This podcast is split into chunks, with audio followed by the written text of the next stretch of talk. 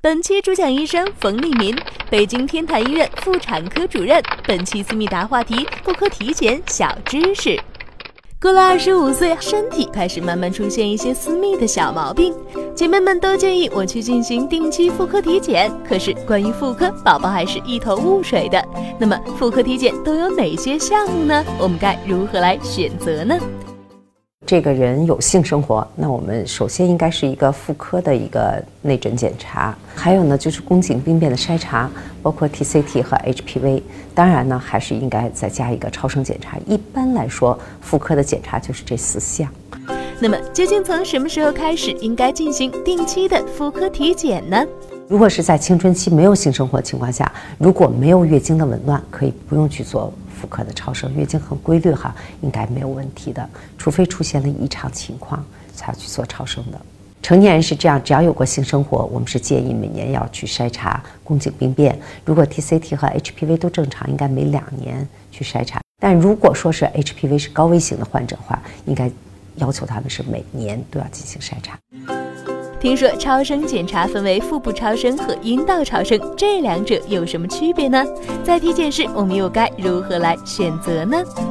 如果有过性生活的经历的话，我们就可以做阴道超声了。阴道超声呢，是一个阴道探头从阴道进去，然后对于盆腔一个认真的一个呃扫描。盆腔呢是人体内脏的最低点，所以阴道超声呢，它只隔了一层。腹膜就可以看到盆腔情况，所以它非常非常清楚，而非常非常准确。而腹部超声呢，它的扫描途径要要经过皮肤、皮下组织、筋膜很厚的，再加人胖瘦又不一样哈，而且还需要一个超声窗，就是憋尿，膀胱要充盈起来。那每一个人充盈膀胱的能力又不一样。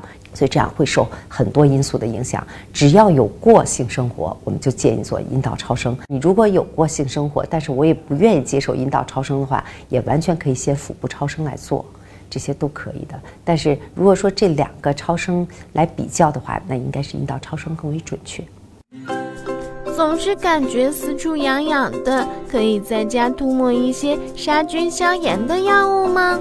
啊，随意的用药是不提倡的。阴道呢是一个杂菌生长的一个环境，是一个菌群平衡的一个状态，所以它基本上是某种菌群它突然变成旺盛了，才会造成这样的感染。那所有的症状可能都是一致的，但病源是不一样的，所以应该根据它的病原检测来进行治疗。一旦出现这种症状，不要随意用药，一定要建议在不用药的情况下到医院去就诊。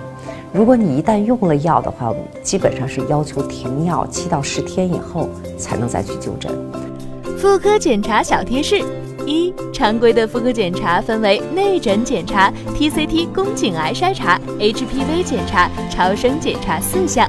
二、成年人只要有过性生活，建议每年进行妇科体检筛查宫颈病变。